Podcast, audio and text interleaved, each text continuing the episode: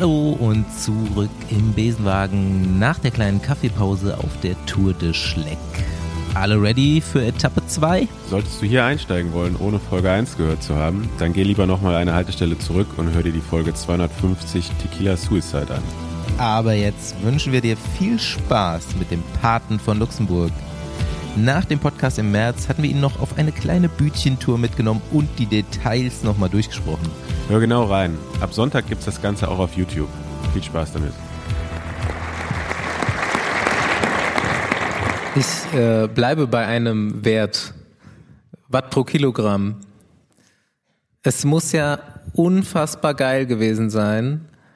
Andy schlägt zu Topform. Gefühl, Beine bergauf, Geschwindigkeit. Muss unglaublich geiles Gefühl gewesen sein. Jetzt, Andy Schleck, heute auf dem Fahrrad, einen Berg hoch. Wie fühlt sich's an? Ganz, ganz, ganz katastrophal, scheiße, schlecht. Nicht zu empfehlen. Also, ich habe äh, 2014 aufgehört. Äh, verletzungsbedingt, da konnte ich eigentlich auch nicht sofort wieder äh, Radfahren, da musste ich einfach lang, länger Pause. Dann hatte ich wirklich so ein bisschen den, den, ich will nicht sagen den Ekel, aber ein bisschen einfach keinen Bock mehr Rad zu fahren. Warum soll ich? Das war jetzt hier so lange mein Leben. Äh, ich war auf Mallorca ein Jahr, ein Jahr danach mit meiner Frau. Äh, dann sehe ich da noch mein Rad, mein Trainingsrad hängen von, von, von damals. Äh, sage ich, komm, hier sind noch meine Schuhe, hier ist noch ein Trikot, eine Rennhose, jetzt gehe ich mal wieder Radfahren. Ein Jahr danach. Äh, ich hatte natürlich ein bisschen zugenommen, ein bisschen viel, ein bisschen zu viel. Äh, Das gute Leben hat gelacht. Ähm, und ich bin dann hochgefahren, äh, oben in Satorre, das ist so ein kleines Dorf, da geht's wirklich gef- 300 Meter äh, hoch und dann kann man links so eine Straße reinfahren, dann nochmal, also ist ganz gemütlich. Ähm, ich war nach 25 Minuten wieder zu Hause, habe meiner Frau gesagt, das war das letzte Mal, dass ich auf dem Fahrrad saß. Und das war sehr, sehr, sehr deprimant. ähm, und dann habe ich wieder langsam angefangen, mit einer Stunde fahren zu gehen, ein bisschen mehr und mehr. Äh, mittlerweile äh, bin ich, ich sage sportlich relativ fit, auch wenn jetzt Radsport nicht mehr jetzt das, was ich mach, mache, was ich jeden Tag mache. Ich mache aber viel Sport, sage ich. Äh, und wenn ich jetzt auf Rad steige, dann brauche ich fünf, sechs äh, Ausfahrten und dann geht's auch weiter. Aber trotzdem so, bei mir zu Hause in Luxemburg, da gibt's Berge, da wusste ich gar nicht, dass es ich glaube, die gab es früher gar nicht. Doch, die, die gab es schon immer, Andy. Die tun weh, die tun weh. Und dann denke ich, wie soll ich mich jetzt hier hoch äh, managen, dass ich jetzt oben ankomme und keinen roten Kopf habe und nicht einer an mir vorbeifährt. Und früher, ja, war gar kein Berg da. Doch, die waren schon immer da. Jedes Mal, wenn ich eine, eine Mitteilung bekommen habe, ich musste Luxemburg-Rundfahrt fahren oder so, und dann dachte ich okay, wie lange kann ich 500 Watt fahren? Weil weniger hat bei mir das damals schon nicht angezeigt. Ich war immer so um die 80 Kilo. Ähm, jetzt sind wir beide ein bisschen schwerer. Also jetzt brauchen wir die 500 Watt, um mindestens einfach nur raufzukommen. Ne? Ja, also das ist aber heute wirklich ein Tabu. Äh, ich fahre, äh, ich sehe keine Werte mehr. Ich fahre gerne Fahrrad, weil es mir Spaß macht, weil ich gerne mit Leuten fahren. Ich denke, die besten, die besten äh, ähm, äh, Talks und die besten Unterhaltungen habe ich heute noch auf, auf dem Fahrrad äh, mit Freunden, mit Leuten, mit äh, mit Gruppen und das macht mir auch Spaß. Aber alleine kriege ich mich jetzt nicht unbedingt motiviert, jetzt hier eine lange lange Ausfahrt zu machen. Ähm, wie gesagt, ich habe äh, andere Sportarten, die ich jetzt favorisiere, aber ich bin trotzdem äh, irgendwie mit dem Fahrrad verliebt. Äh, was ich beruflich mache, hat auch, sag mal, zu 90 Prozent alles irgendwie äh, dem Radsport, äh, mit dem Radsport zu tun. Und äh, ja, bin eigentlich trotzdem froh, dass ich heute meine Passion auch noch äh, off the bike äh, so ausleben kann, dass es mir, dass es mir Spaß macht. Aber äh, ich starte dich mal ein. Ähm, kommt jemand nach Luxemburg äh, Samstagmorgen, dann mache ich eine coole Ausfahrt mit euch und dann äh, mal bringen wir den Besenwagen nach Luxemburg. Ja, sehr gerne. Nice. Ähm, du hast eben schon, ähm, ja, gut, wir hatten eben das Thema Karriereende schon. Ähm, ich habe auch von Dominik noch gehört, ähm, eine Geschichte, die ich nochmal ansprechen wollte. Er ist, glaube ich, meine ich mich richtig zu erinnern, von der Bayern-Rundfahrt mit einem kleinen Bus vom Team mit deinem Vater zurückgefahren. Und auf dieser Fahrt hat dein Vater dann wohl schon so völlig unvermittelt, auch so aus dem Gespräch bisschen abgeschnitten heraus gesagt so, ich glaube, so lang wird Andys Karriere nicht. er denkt nicht, dass du so jetzt ewig Profi bist. Und das war schon vor man das absehen konnte eigentlich. Und was denkst du, warum er das gesagt hat? Wer, wer kennt mich eigentlich besser als mein Vater? Ähm, ich glaube aber trotzdem, äh, ich bin jetzt nicht bis in die 5, 6, 37 gefahren, aber ich habe auch sehr früh angefangen. Ne? Mhm. Äh, und ich sage mal ganz brutal, ich war relativ früh in einer Position, wo ich dann trotzdem Verantwortung äh, gelernt habe, übernommen und die dann auch indirekt übernommen habe. Äh, Leadership war für mich immer so, ich habe mich immer ein bisschen dahin gefühlt, äh, dahin gezogen gefühlt, äh, auch wenn ich nicht jedes Rennen da war. Und für mich ist, war immer so, Leadership ist nicht jetzt Verantwortung zu übernehmen, aber ist für die da zu sein und uh, die dies gerade brauchen. Äh, ich habe es vorher gesagt, ich probiere das heute auch in meinem alltäglichen äh, Familienleben, in meinem alltäglichen Business, äh, Geschäftsleben auch so umzusetzen. Äh, mein Vater hat das damals gesagt, äh, ganz einfach aus dem Grund, weil ich sehr, sehr früh angefangen habe und mein Vater auch gesehen habe, dass nicht alles immer äh, glänzt, was Gold ist. Das heißt, äh, auch äh, wenn man äh, Erfolg hat, äh, kann man, kann man sehr viel leiden damit. Und wenn man in jungen Jahren schon, sag ich mal, den Körper und sein Mentales so strapaziert, äh, dann ist es schwer, das jedes Jahr wieder zu wiederholen. Wir wissen heute auch nicht, noch, Entschuldigung, wir wissen heute auch noch nicht, was sind die Langzeitfolgen von so jung anfangen. Äh, ich war eine Exception damals, äh, also Exception, Ausnahme. Ausnahme. Ausnahme damals. Heute geht es sehr, sehr viel, dass sie sehr, sehr jung anfangen. Aber wird ein Mathieu Van der Poel danach noch mit äh, 2, 33 Jahren auf dem Niveau fahren? Man muss es sehen, ein Tom Pitcock, ein Remco, ein äh, Pogacar. Äh, ich sag mal, die Strapazen körperlich, ähm, ich sage es jetzt mal ganz offen, wie ich es oft äh, probiere, Leute zu erklären wenn man einen in den Krieg schickt, an die Front, äh, sechs Jahre hintereinander, das siebte Jahr, hat er auch vielleicht, gibt der Körper auch vielleicht nach. Diese Strapazen sind reell, äh, die in einer Tour, wenn man in einer gewissen Position äh, vorne ist, äh, und ich denke, dass dann irgendwann trotzdem Körper und Geist spielt eh immer zusammen, dass einer sagt, jetzt mal eine Pause und jetzt treten wir mal zurück. Und äh, ich glaube, dass mein Vater das relativ früh bei mir erkannt hat. Ja, der, ich wollte gerade sagen Remco. Du bist der neue Remco auf jeden Fall. ähm, eine Geschichte, die mir in der Recherche noch besonders aufgefallen ist, ähm, die wurde in dem Podcast von Jens Vogt besprochen und die will ich, der war auf Englisch, die will ich jetzt mal die deutschen Zuhörer auch hören lassen, denn es ging um Tour of Georgia ich weiß gar nicht mehr, welches Jahr haben wir. Hast, hast du es dir gemerkt? Ja, das war, glaube ich, auch in der ersten Saison, also ja. 2000. Erste Profisaison 2005, glaube ich. Ähm, und zwar hat Bobby Julik das damals als äh, Teamcaptain bestritten und als die Weltmeisterschaft der Amerikaner bezeichnet.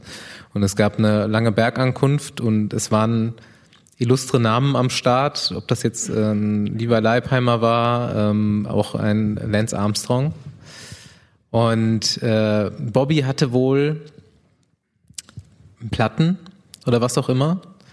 Und er hat mit dir Rat getauscht und es ging in diese Bergankunft rein und es wurde stark am Horn gezogen. Und ähm, er hatte nicht mehr damit gerechnet, aber plötzlich war Andy Schleck zurück und hat ihn gefragt, ob er sein Rad wiederhaben will in der Bergankunft. Und ja, das war eigentlich, ja. Er hat es genommen und kurze Zeit später war auch Andy Schleck wieder da, um nochmal Tempo zu fahren. Und da ist ihm wohl erst aufgefallen, dass dieser Junge relativ talentiert sein könnte. Es ist dann aber in dieser Situation noch was passiert, nämlich irgendwie musst du Lance Armstrong komisch geschnitten haben oder was auch immer. Auf jeden Fall hat er dich ganz schön zu Sau gemacht. Und das ist hängen geblieben, aber es kam zu einer Entschuldigung. Erzähl die Geschichte. Ja, also das war Tour of Georgia, ähm, die Königsetappe und ich war eigentlich da, ja, äh, sehr, sehr jung und ich war da, um einfach meine Unterstützung, Unterstützung, Unterstützung zu geben. Bobby Julich war äh, Teamkapitän und hat, äh, ja, war eigentlich in Topform und wollte das Rennen äh, gewinnen so gut war er trotzdem nicht in Form, das wusste ich, aber ich habe hab gesagt, ich gebe mein Maximum, um ihn zu unterstützen. Und das war ein Berg und wir fahren hoch. Und Bobby Julik, der war immer schon so ein bisschen innovativ und der hatte damals so ein, so, schon so ein ovales, viereckiges Osimetrik. Äh, Ja, stimmt. und damals war das unmöglich, dass irgendwie mit so einem, äh, dass das funktioniert auf einem normalen äh, Fahrrad. Ja, stimmt. Und äh, Bobby fährt da und ich war noch so an der Gruppe dran. Es wurden immer weniger, weniger. Es war lieber Leipheimer, äh, Lance Armstrong, Bobby Julik und ähm, noch ein Jünger von John Johns. Äh. Noch einer. Ich, kann, ich komme noch später auf den Namen. Auf jeden Fall. Wir fahren den Berg hoch und Bobby, ähm, wie geplant, weil da dieses viereckige Kettenblatt funktioniert nicht, die sind alle rund. Er wollte ein viereckiges, äh, macht dann äh, äh, bricht äh, ja Kette reißt und ich bin da, sag ich hier Bobby, dann nimm mein Fahrrad, ich bin ja hier und dann äh, ja ja, thank you, good luck und der fährt weg und dann kriege ich dann sein Ersatzfahrrad mit dem viereckigen äh, Kettenblatt. und ich weiß nicht, wie ich, wie ich es gemacht habe, auf jeden Fall. Äh, ich kam wieder an die Gruppe ran und dann Wegen ich, dem viereckigen Kettenblatt. Entschuldigung? Wegen dem viereckigen Kettenblatt. Wahrscheinlich nicht, sonst wäre ich noch vorbeigefahren. Und ich kam ran und ich sag, äh, Bobby, jetzt hier nimm dein Bike hier. Ich, meine Knie explodieren mit deinem scheiß Kettenblatt. Und sagt er, und der guckt mich und der war relativ am Limit. Da sage ich, puh, jetzt lass ihn mal ein bisschen in Ruhe und wir gehen über den Berg hoch. Und äh, ich habe mich schon gar nicht in die Nähe von Lance Armstrong getraut. Immer wenn der kam, sage ich, "Uh, ich bin nicht hier, macht ein Rennen, ich bin nur hier, um Bobby hier noch sein Fahrrad zurückzugeben. Auf jeden Fall ist Lance, Lance.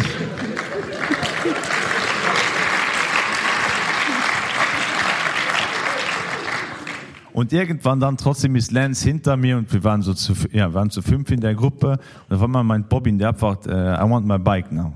Und ich fahre nach rechts raus und auf der rechten Seite war Lance.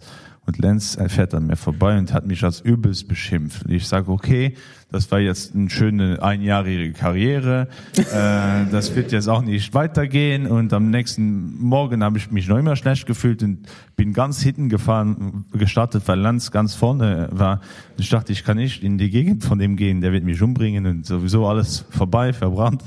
Äh, und dann äh, ja, hat Bobby das irgendwie erkannt, dass es mir wirklich nicht gut ging. Also Lance Armstrong war ja damals, ja, das war so mein Lifetime Hero und ich hatte eine Chance, mit dem im Feld zu sein ähm, und mit dem in Rennen zu fahren. Das war schon so, ich war ja noch im Kopf nur noch 17 Jahre alt. Ich war 19, ich war im Kopf noch 17. Und dann, äh, ja, irgendwann äh, war dann diese allgemeine Pinkelpause und äh, jeder blieb stehen. Und da war mir höchst diese dunkle Stimme hinter mir, was Lance Armstrong war. Und ich, oh, was ist denn jetzt? Jetzt wird's wirklich vorbei sein. Und da hat er sich bei mir entschuldigt und hat mir gratuliert, wie gut äh, ich eigentlich gestern gefahren bin. Und äh, ja, das war dann das Highlight von dem ganzen Rennen. Äh, musste das dann auch sofort ähm, jedem erzählen, dass sich Lance Armstrong bei mir entschuldigt hat. Dann ging seine Karriere vorbei und dann ein paar Jahre später kam er zurück äh, und dann habe ich ihn beschimpft.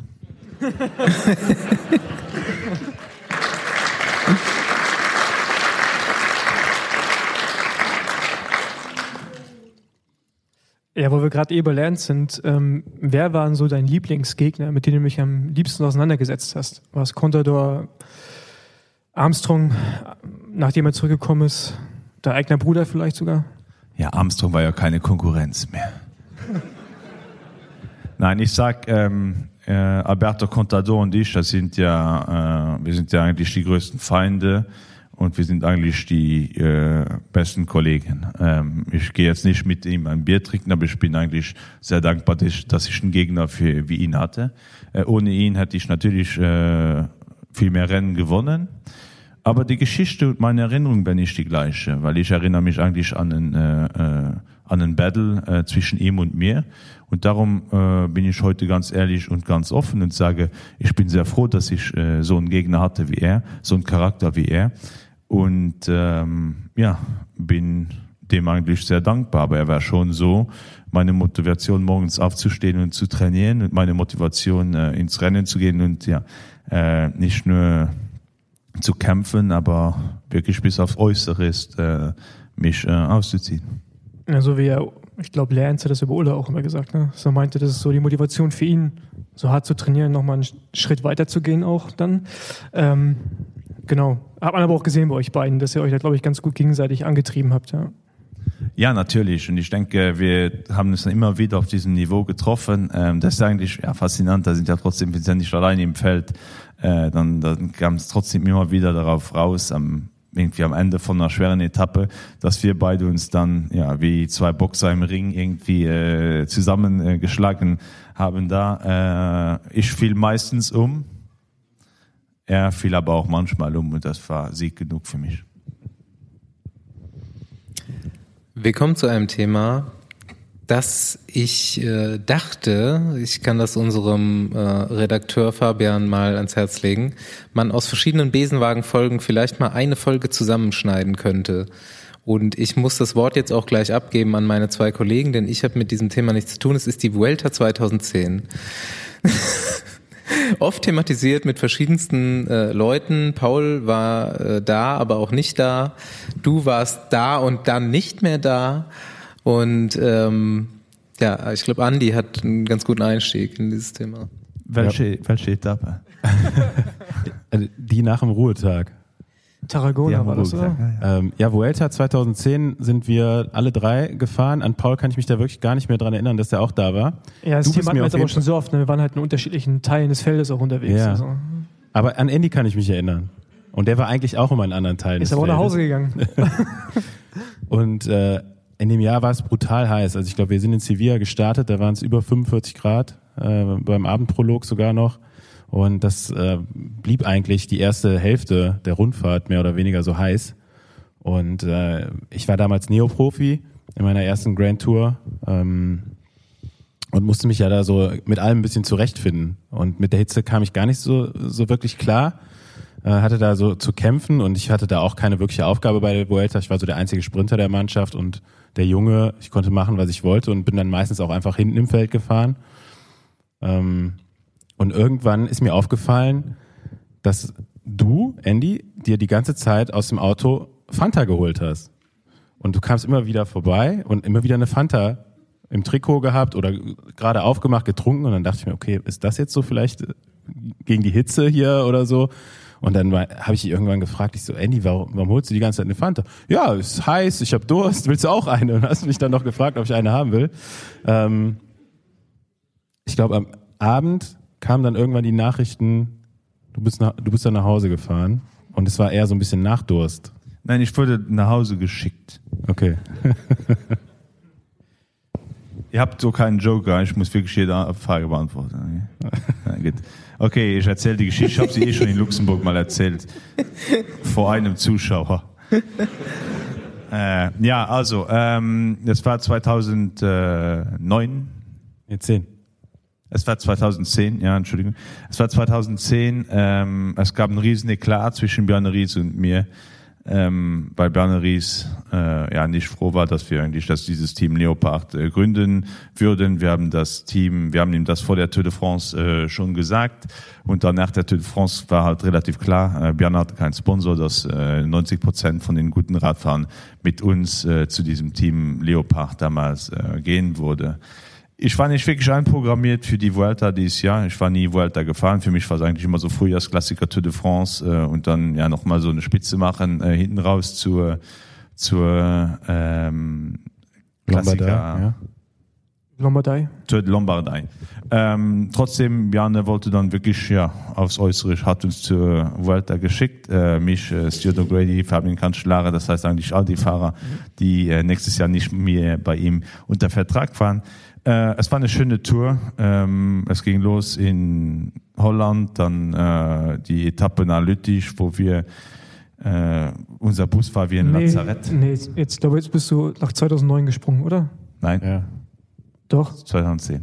Nee, weil 2010 war ja Stadt in Sevilla. In Sevilla, ja. Und 2009 hat, hatten wir vorhin im Ich Vorgespräch kann ja noch sagen, wo der, wo der Ruhetag zusammen war. nebeneinander im Der war nämlich in Also- der Nähe von Barcelona. Freunde, ich bin nur einmal die Vuelta gefahren. Und nicht sehr lange. Okay, jetzt, jetzt ist natürlich kontrovers, weil ich weiß, dass ich mit Andi zusammen im Flugzeug saß, auf irgendeinem Transferflug von irgendeinem Land zu einem anderen bei einer Grand Tour. Und es war nicht die Tour und auch nicht der. Ja, vielleicht war es doch der Giro. Bist du Giro gefahren 2009 oder 2010? Nee, ja, dann, Ich habe vorhin geguckt auf PCS 2010 Vuelta. Das war DNF. 2010 Vuelta. Ja. Sevilla war Dann bist du aber zweimal die 2010 Vuelta gefahren. Einmal. Nee, aber du hast, du hast ja gerade aus Lüttich geredet und das war die Vuelta auch. Ja, das war der Start von der Vuelta. Dritte Etappe war das Ziel in Lüttich im Regen. Jeder ist gestürzt. Äh, wir hatten äh, ein Lazarett im Bus. Jeder wurde irgendwo genäht. Und dann ging es nach Spanien. Und dann war das Teamzeitfahren in Sevilla. Nee, sie- okay. Ey, jetzt Die finden das raus. Ich habe Ja, recht. ja. Glauben Sie mir. Also meine Geschichte. Ich erzähle es weiter, wie äh, meine Vuelta äh, dann weiterging. Dann ging es nach Sevilla und Bjarne hat nicht mehr mit mir geredet, nicht mehr mit uns geredet. Und das war aber alles okay. Es ist ja normal, dass er ein bisschen äh, ähm, angepisst war, sage ich mal, von uns. Und dann kam dieser famöse Ruhetag und das wunderschöne Tag. Und ich habe mich dann am Nachmittag, nachdem ich trainiert habe, mit Stuart O'Grady und noch drei anderen, die werde ich ja nicht jetzt hier namentlich nennen. Ähm, es kommt noch vielleicht im Rest äh, in den nächsten paar Jahren äh, auf die Tapete. Äh, haben wir uns dann auf der Piazza de Tarragona so ein schönes äh, Schinkenbrot mit äh, Hammern und äh, ein Bier getrunken, ein zweites Bier getrunken, dann gingen wir mit dem Team essen, sagen, es war so schön da und wir haben noch da äh, Australier und Irländer kennengelernt und nachher endlich waren es ein paar mehr mehr Bier geworden und kamen dann äh, nach Sperrstunde ins Hotel um zwei Uhr morgens.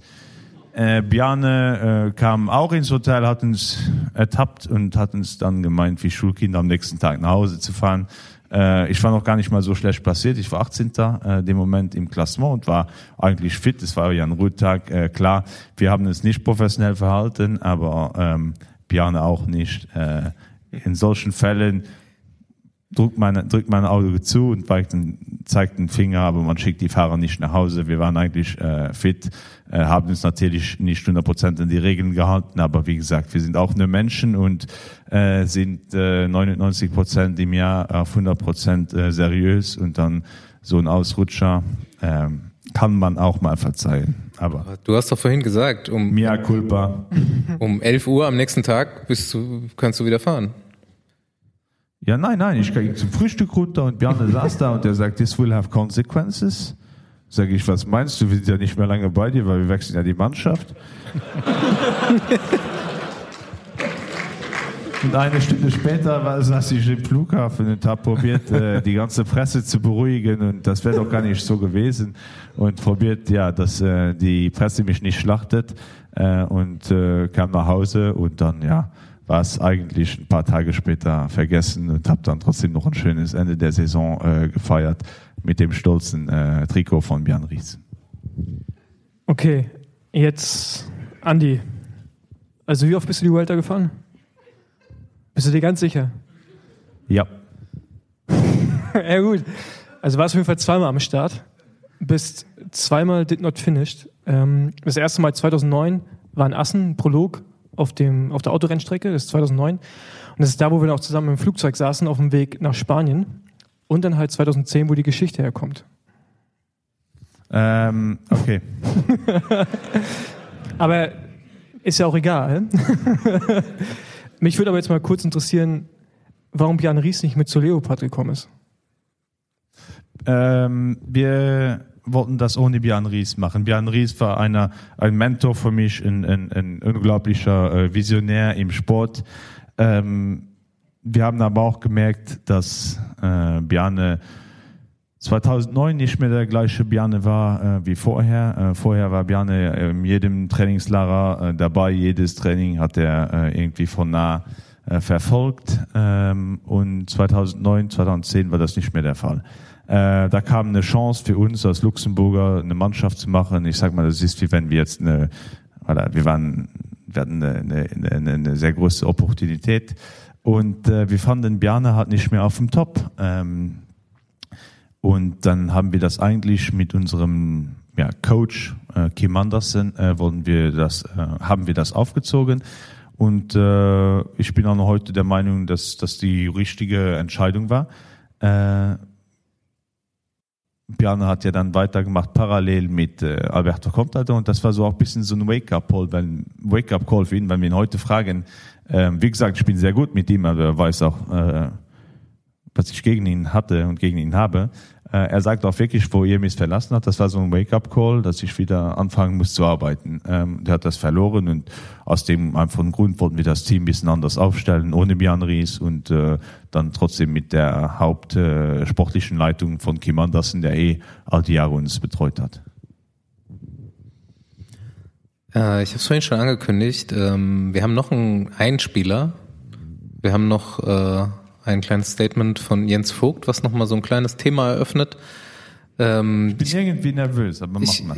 es, Nee, es geht. Ist nicht schlimm. Es geht, ja. Also ich hatte mir die Story vorher schon aufgeschrieben, weil ich sie auch aufgeschnappt habe.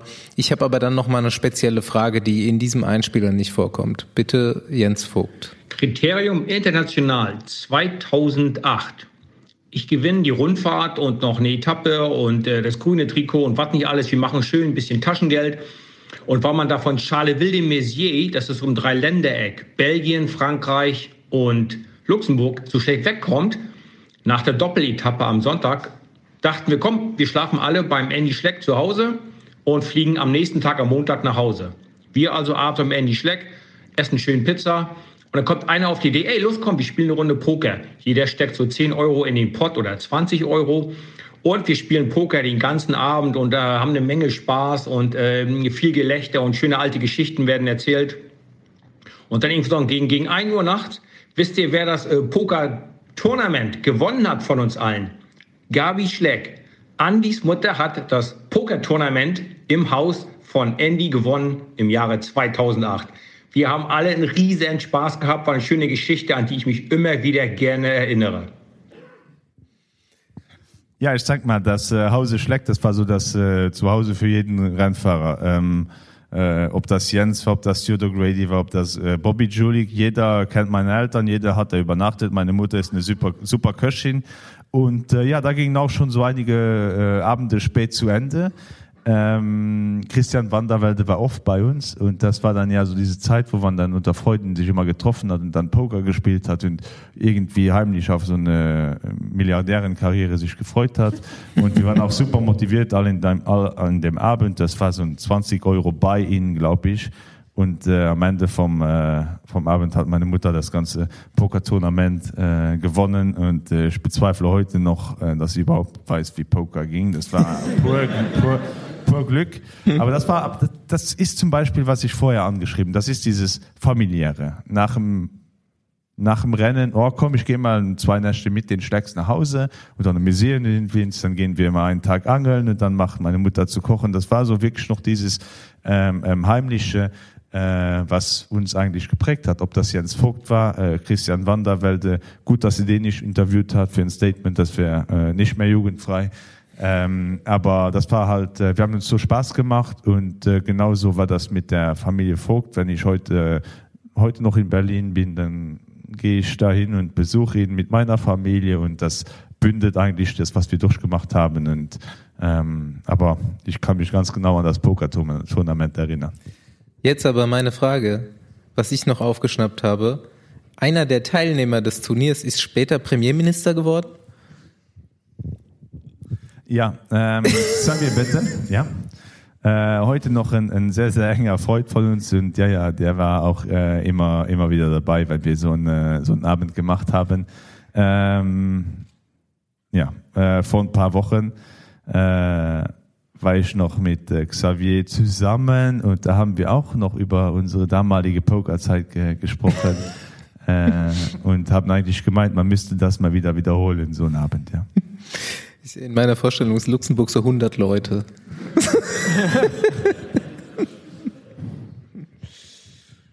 ja, ähm, du hast schon eben auch schon gesagt, äh, Jens Vogt und so weiter, und man geht mal angeln und so. Mit Jens Vogt hatten wir auch einen Live-Podcast und Angeln war ein Thema. Weil äh, Andi hat schon erzählt, so ich auch manchmal angeln gehe und so. Mit Jens Vogt hatte ich mich eigentlich schon so ein bisschen verabredet, dass wir mal angeln gehen, aber eigentlich es gibt in Deutschland so eine Sendung, bisschen äh, so zwei zwei alte Männer gehen immer angeln, das sind so Profi-Angler aber und reden nur Quatsch und fangen eigentlich auch nicht wirklich was. Also ich habe Jens angeln gelernt. Der wusste nicht mal, was, was das vorher war. Und in Deutschland ist da ganz kompliziert. In Luxemburg, da geht man Ja. zur Gemeinde, man sagt hier, ich angel gerne, hier sind äh, 15 Euro und dann kriegt man den Angelschein. Und in Deutschland ist das ja ganz kompliziert. Das ist Also wie, das ist wie dann da Führerschein. Ich erzählt, weiß nicht, wie der in Luxemburg ist. Ich dachte, ja 15 Euro.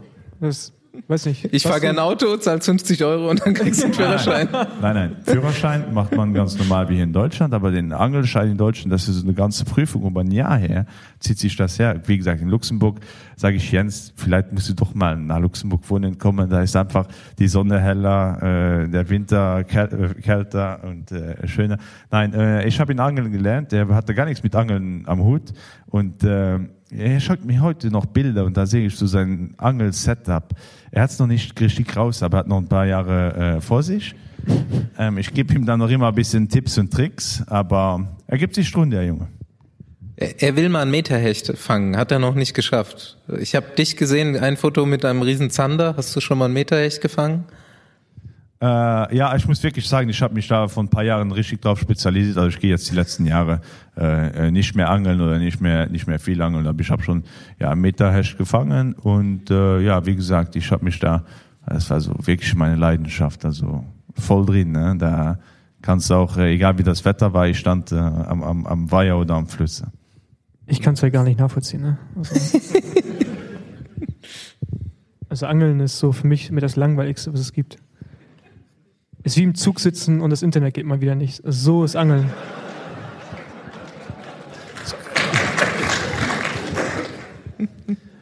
ist genau das Gegenteil, finde ich eigentlich. Ich finde es super aufregend.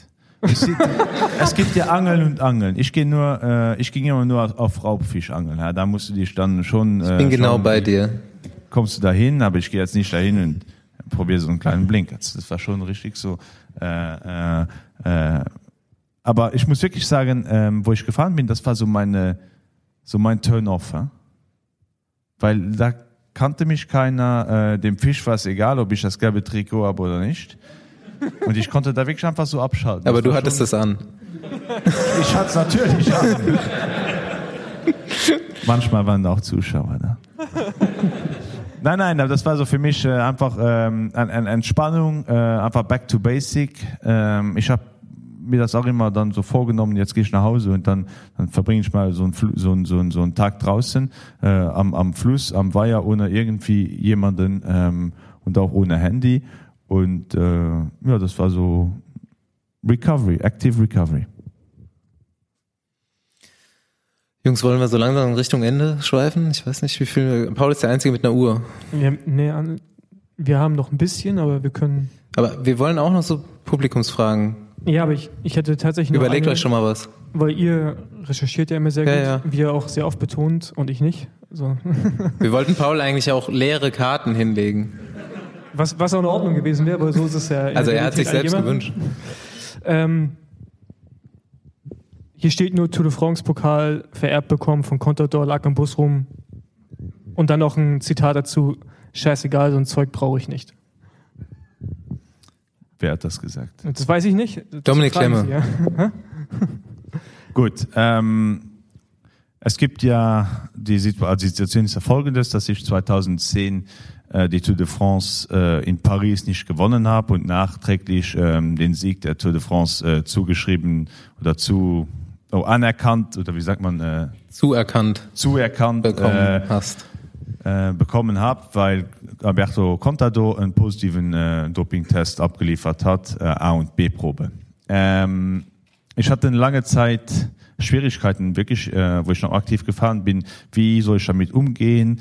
Ähm, ich habe ja eigentlich den Sieg verdient, wenn er was gemacht hat, was er nicht soll. Und, und, und, aber wenn ich das jetzt sage, wenn dann die Leute was von mir denken und hier und da. Und irgendwann kam so dieser Klick, wo ich einfach gesagt habe, äh, hör mal zu, äh, Leute. Ich habe nicht die Kontrolle angeordnet für Alberto Contador. Ähm, er hatte einen positiven Test. Ähm, die Leute, die entscheiden am obersten Gerichtshof, Gerichtshof in, in, der, in der Schweiz, das sind ja auch keine Idioten, die da sitzen. Die studieren ja äh, lange, lange Jahre, damit sie äh, damit sie so eine Entscheidung treffen können. Und dann war es halt äh, entweder gut für ihn oder nicht gut für ihn. Die haben entschieden, das war ja nicht gut für ihn. Äh, die haben ihn ja positiv äh, äh, zwei Jahre gesperrt auf einen Dopingtest hin. Und soll ich denn jetzt der sein dahinter? Ich habe das ja nicht entschieden. Ich war nicht in diesem Prozess drin. Und dann gibt's logischerweise. Ähm, ich habe keine Erinnerung, dass ich die Tour äh, 2010 gewonnen habe. Äh, nach wie vor stehe ich im Palmares und in den Büchern. Und äh, nach wie vor äh, bin ich stolz, dass ich heute sagen kann, dass ich 2010 die Tour de France, äh, äh, der Sieger der Tour de France bin. Ähm, aber wenn jemand mich fragt, äh, wie gehst du damit um? Überhaupt nicht, ich habe überhaupt keine Erinnerung. Ähm, ich habe zwar die Trophäe nachträglich äh, in Paris im äh, Élysée vom, vom Präsidenten bekommen und das gelbe Trikot nachträglich bei einer Feier, aber das ist kein Sieg. Ähm, das ist kein Sieg für mich, ähm, aber trotzdem bin ich heute stolz, ähm, in den Büchern als Erster zu stehen, weil ich denke nach wie vor, äh, dass der Sieg äh, mir gehört. Aber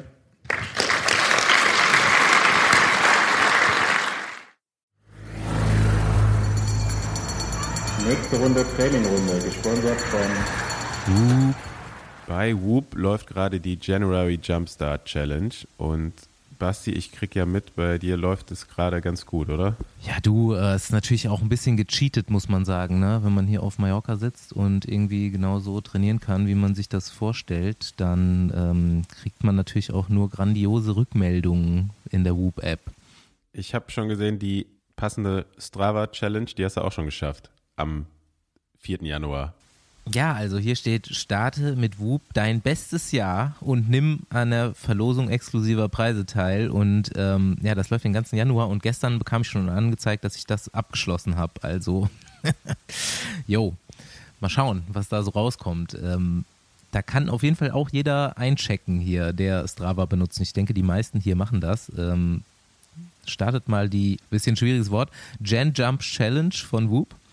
Und ähm, jeder, der auch schon Whoop-Mitglied ist, kann ja in der Whoop-App sich für einen Plan anmelden in der äh, Januar Jump Start Challenge und ähm, dort auch bis zu 25 Prozent, glaube ich, auf Zubehör gewinnen, wenn er diese Challenges eben abschließt, zwei oder vier Wochen lang. Genau. Aber Andi, du müsstest jetzt mal loslegen, oder? Ja, ich musste ein bisschen äh, verzögert starten, weil ich ähm, leider krank geworden bin, so zwischen den Tagen. Auf jeden Fall habe ich mir für mich auch die schwerste der vier Challenges ausgesucht, glaube ich. Also es gibt vier Stück. Richtig schlafen, starker Start im grünen Bereich und Alkoholpause. Und ich glaube, die drei anderen außer dem starken Start werden kein Problem für mich sein im Januar. Aber ähm, jeden Tag eine tägliche Belastung von mindestens 14 da muss ich jetzt ganz schön Gas geben, aber ich denke spätestens mit, den, mit der letzten Woche werde ich den Schnitt auch noch mal ein bisschen nach oben bekommen, wenn wir zusammen die Kranguanche machen. Ja, und wer Bock hat, sich da jetzt uns anzuschließen, der geht natürlich über join.woop.com slash Besenwagen und in die January Jumpstart Challenge müsst ihr euch dann nochmal in der App einloggen. Alle Informationen zusammengefasst findest du auch nochmal komplett in den Show Notes.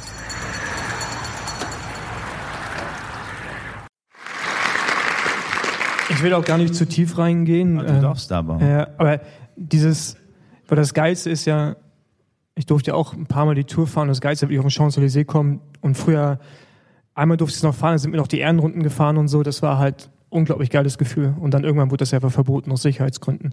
Ähm, und bei euch war das ja noch viel, viel größer. Ja, also das war eine richtig krasse Show. Dieses Gefühl zu haben oder nicht da oben zu stehen, das gelbe Trikot erreicht zu bekommen, traust du dem irgendwo nach? Ich weiß, du hast vorhin gesagt, du willst nicht zurückgucken und so, aber ich meine, das passiert ja nicht allzu oft im Leben. Ne? Jetzt so beim größten Sportereignis seines Sportes dann irgendwie größte Ehre zu erhalten. Nein, natürlich. Ich hatte es ja, das wäre ja schon so wirklich der Highlight von meiner Karriere gewesen, wirklich mal auf dem Podium, auf dem äh, äh obersten Podest. Ich stand äh, mit dem weißen Trikot, Trikot dreimal da. Ich stand äh, äh, dreimal auf dem zweiten Platz da. Äh, das heißt, ich war schon oft, bin ich diese Treppen hoch und runter und habe das Publikum gesöhnt, die die Stage von der in Paris ist eigentlich die größte Stage der Welt. Ähm, es ist, äh, man hat, äh, man sieht die Champs-Élysées, man sieht die Leute, man sieht hier, man sieht, äh, man weiß auch, wie viele Leute das eigentlich äh, live dann online zuschauen.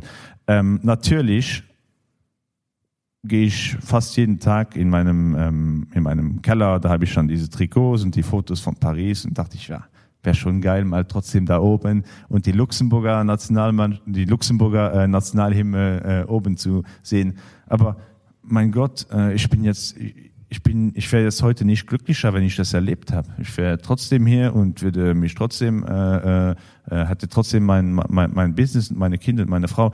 Das hat ja nicht, das ist ja kein äh, Lebens ähm, äh, change, äh, changing Moment. Das wäre einfach cool gewesen. Didn't happen. Okay. Und äh, ähm, und hätte ich noch drei Tour de France mehr gewonnen, das hätte mich auch wahrscheinlich nicht äh, äh, glücklich gemacht. Das ist eh sowieso. Ich erzähle gerne immer ähm, ähm, jungen Leute immer eine Geschichte, wenn ich die Frage habe, wie ist das wie eine gelbe Trikot und die und da. Und da erzähle ich immer eine Anekdote, dass ich ähm, mit dem gelben Trikot äh, bin ich nach, äh, im Privatjet nach Paris geflogen, eingeflogen. Ein Chauffeur hat auf mich gewartet, hat mich zur Präsentation von der Tour de France gefahren und ich ging äh, auf die Bühne und konnte vor all den Leuten äh, ein Speech halten. Äh, das Jahr drauf habe ich die Tour de France nicht gewonnen. Dann habe ich den normalen Zug genommen von Luxemburg nach Paris und bin in den Metro rein und bin ins, Elis, äh, ins, äh, ins Palais de Congrès reingefahren, äh, zu Fuß reingegangen und saß im Publikum und habe Cadel Evans zugeschaut, wie er den Speech gemacht habe. Da wurde mir eigentlich klar, das gelbe Trikot ist einfach nur ein Label, das gar nicht mir gehörte. Das Privatjet und äh, der Chauffeur, der will nicht für mich, der will für das gelbe Trikot. Und das ist eigentlich so dieser tricky Point, wo man äh, dann eigentlich realisiert, okay, man darf sich nicht mit der Identifikation von sich selbst verlieren, wenn man irgendwie äh, Siege einfährt oder äh, Helfer ist oder einer, der eigentlich gar keine, vielleicht nicht zur Tour de France gibt. Das Trikot ist einfach ein Label, das wird dir aufgetragen und das wird äh, mit, solange du oben bist, hast du es und wenn du unten bist, hat es ein anderer. Hast ein anderer. Ich war aber die gleiche Person, die im Publikum saß, nur ohne das Trikot. Und ich hatte keinen Private Jack, ich hatte keinen Chauffeur. Und da wurde mir eigentlich klar, ähm, dass man sich nicht zu viel äh, darauf einbilden darf und darauf einbilden äh, darf. Ich finde es super, wenn wir hier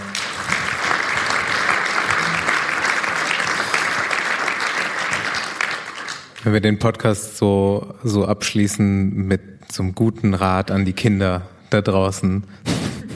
Also ihr dürft nicht das gelbe, ihr, ihr braucht nicht das gelbe Trikot gewinnen, ihr müsst das gelbe Trikot sein. Genau.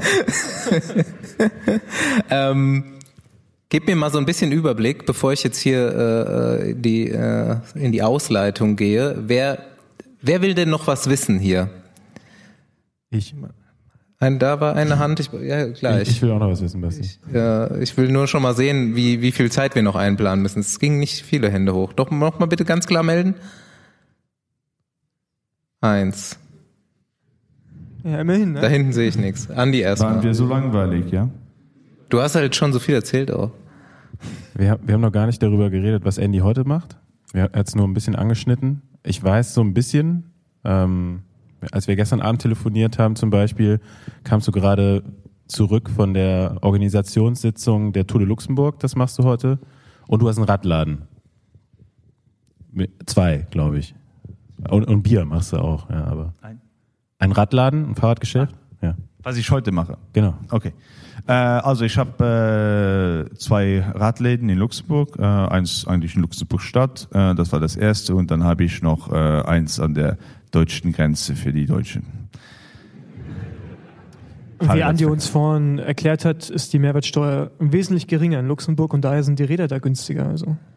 Ja, ja, wir sind, äh, alle unsere Räder sind fast 12 Prozent billiger wie in Deutschland. Also, das kostet ungefähr 30 Euro Benzin, um nach Luxemburg zu kommen. Also, nein, äh, nein, nein. Wir haben also ganz ehrlich, wir haben, ich habe äh, 2016 äh, mein erstes äh, Radgeschäft äh, angefangen mit vier Leuten. Äh, das wurde dann eigentlich größer und größer und größer. Mittlerweile sind wir äh, 19 äh, Angestellte auf die zwei Geschäfte verteilt. Ähm, mein Schwerpunkt ist eigentlich wirklich auch was für die Bike Community zu machen. Wir machen jedes, jedes Samstag machen wir ähm, ähm, Cappuccino Rides. Das ist äh, unter 30 Kilometer, also 27 äh, ähm, Schnitt. dann kommt Macchiato, das ist äh, 31 Stunden und Espresso. Da musst du nicht hin, die fahren wie die Bekloppten. Aber 31er Schnitt ist auch schon nicht langsam bei euch, ne? Nein, nein, Macchiato ist schon. Ne? Das heißt, wir probieren wirklich für jede Sprache. Das ist schon Advanced äh, Plus. Äh, dann machen wir Latte Ride, nennen wir das. Ähm, das ist dann für äh, Frauen only.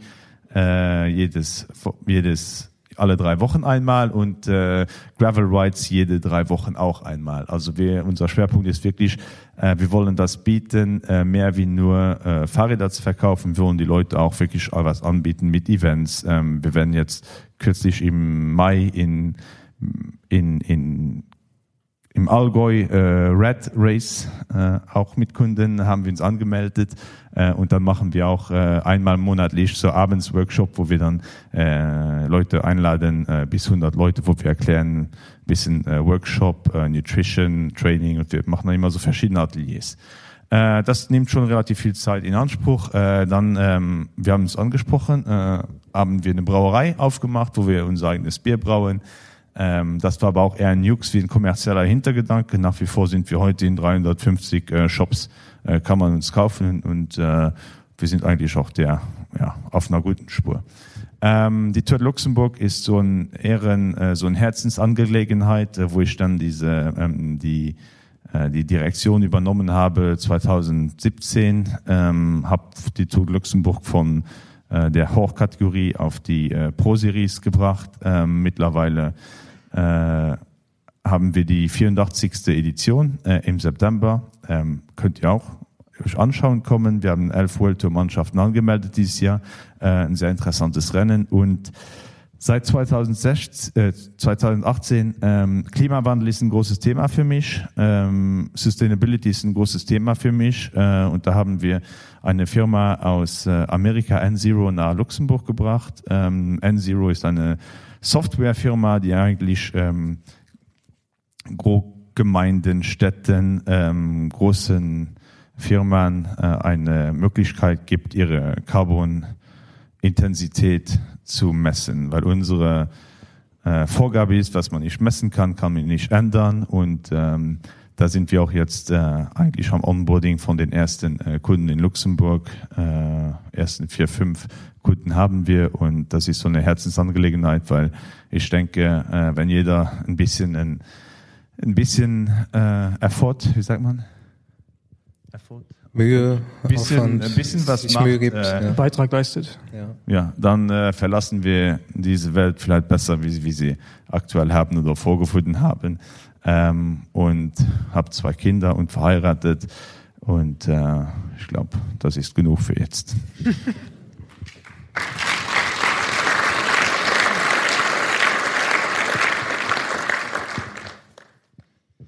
Dann äh, wollen wir mal das Saalmikro bereit machen. Wer hat die Aufgabe? Das, das ist übrigens der Fabian, wer ihn noch nicht kannte, das ist der vierte Mann im Besenwagen.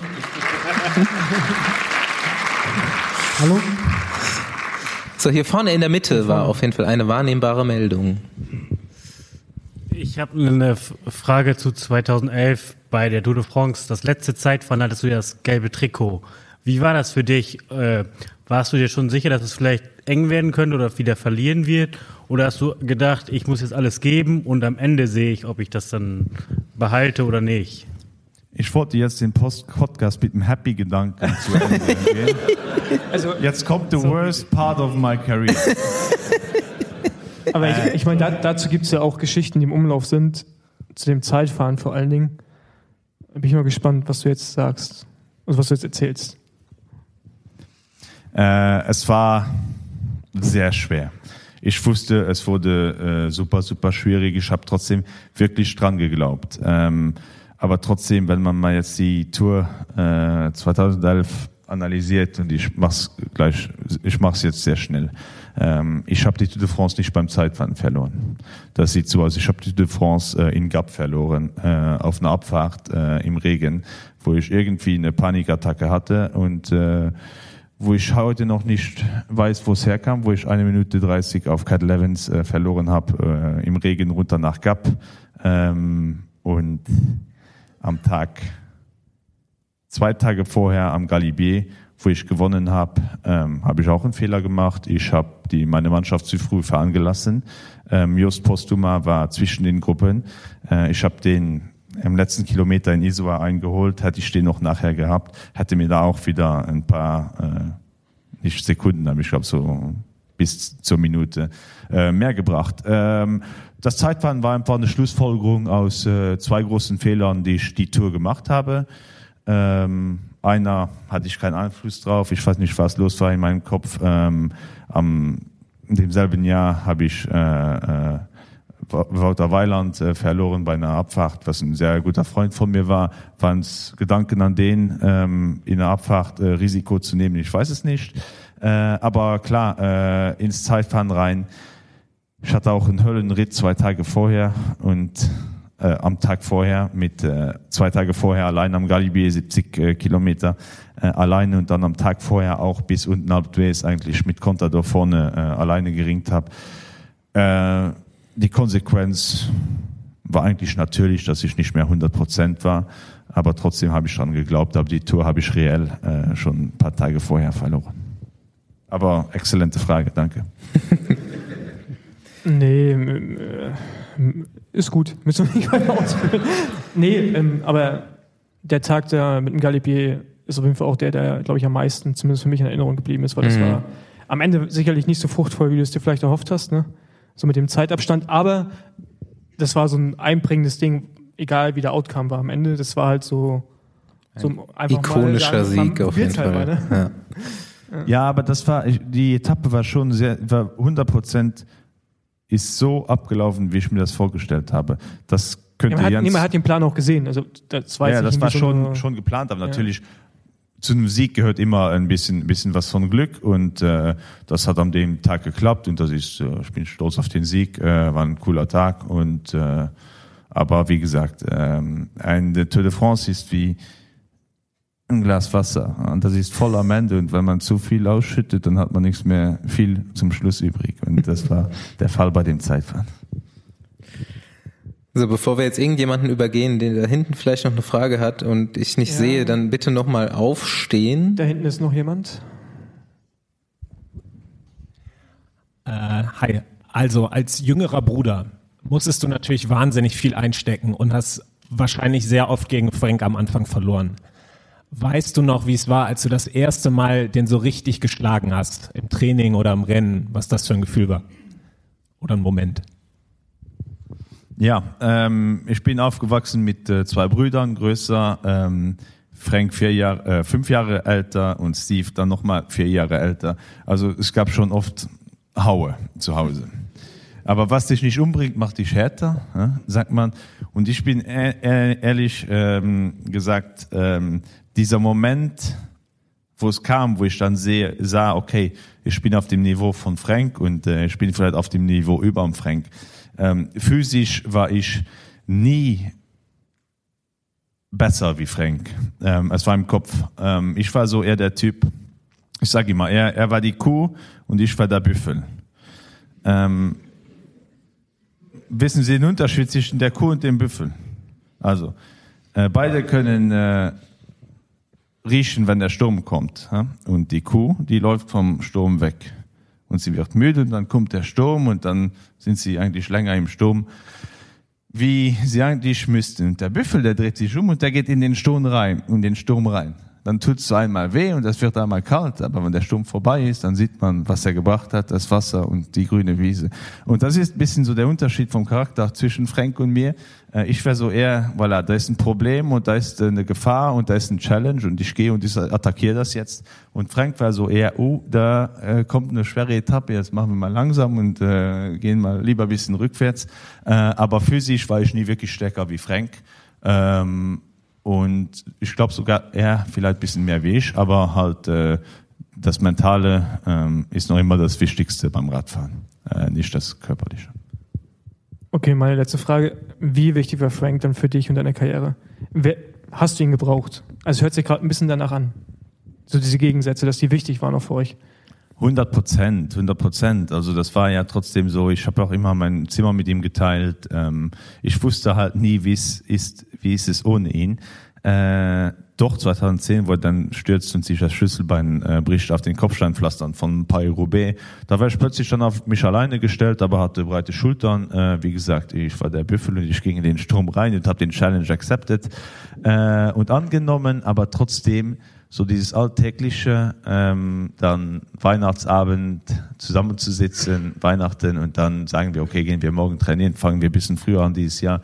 Das war schon, haben wir uns sehr, sehr viel unterstützt. Im Training hatten wir ein Gentleman Agreement. Wir haben zwar viel zusammen trainiert, aber trotzdem äh, eigentlich mehr alleine. Wenn Programm zu fahren war, äh, ging ich nach rechts, er nach links und dann haben wir unser Programm gemacht und wenn wir dann mal wirklich so diese sehr, sehr harten Training hinter Motorrad gemacht haben, äh, die dann über 250, 260, äh, 70 Kilometer waren, äh, mit einem hohen Schnitt, äh, dann hatten wir nachher ein Gentleman Agreement, dass wir uns nie gegenseitig abhängen werden im Rennen, äh, im Training.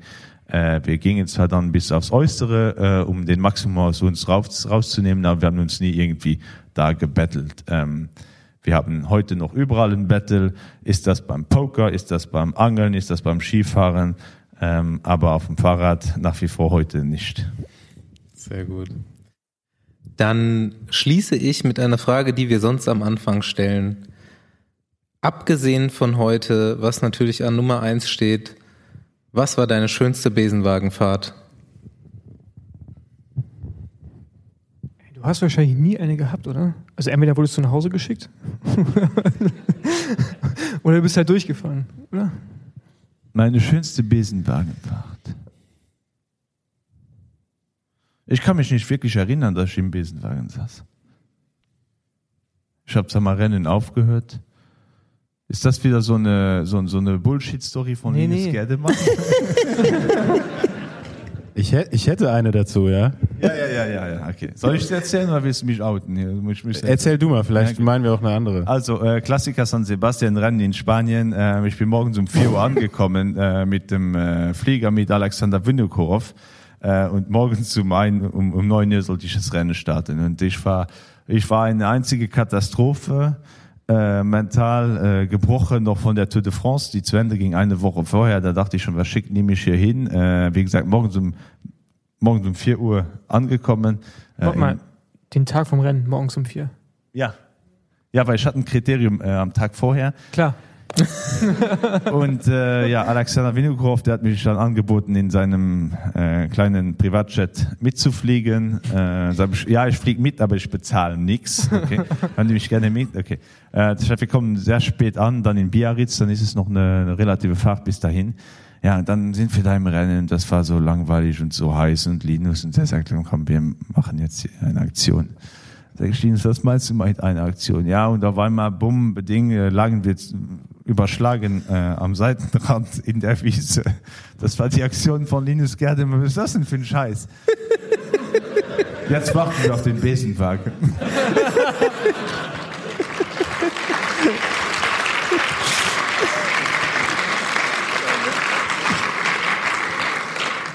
Das hört sich nach Linus an, auf jeden Fall. Und dann ja. gingen wir unten in San Sebastian, in Donostia, äh, ein schönes äh, kaltes Eis trinken, bevor unsere sportliche Leiter uns vernannt haben. Ich hatte keine Ahnung, dass diese Geschichte kommt. Aber die, gut. Die habe ich noch, die hatte ich noch im, im, das war mein Ass im Ärmel. Du hast noch ein Assi mehr, ne? Und ich habe es ausgepackt, nice. Ich bedanke mich sehr herzlich, dass du hier warst. Äh, mir hat's Spaß gemacht. Ich hoffe, jedem anderen hier hat's auch Spaß gemacht.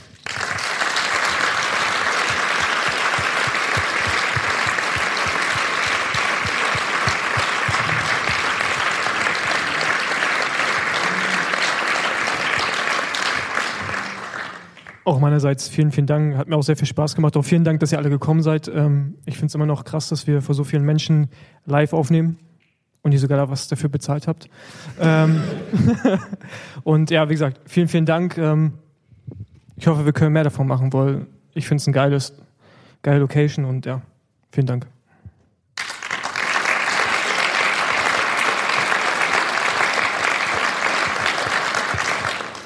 Ja, auch äh, danke Andy, danke ans Publikum. Ähm, ich würde sagen, das war's dann und wir probieren jetzt mal die, die Braukünste von Andy Schleck durch. Definitiv. Ich freue mich auf einen Ausflug nach Luxemburg demnächst. Auf jeden Fall. Also ähm, ich kenne euch ja schon äh, länger, ich äh, verfolge euch schon länger und dachte, wann ruft mir einer mich an? Aber du hast ja, du hast drei Geschwindigkeiten, sagst du, ne? Was war die langsamste? Cappuccino, ne?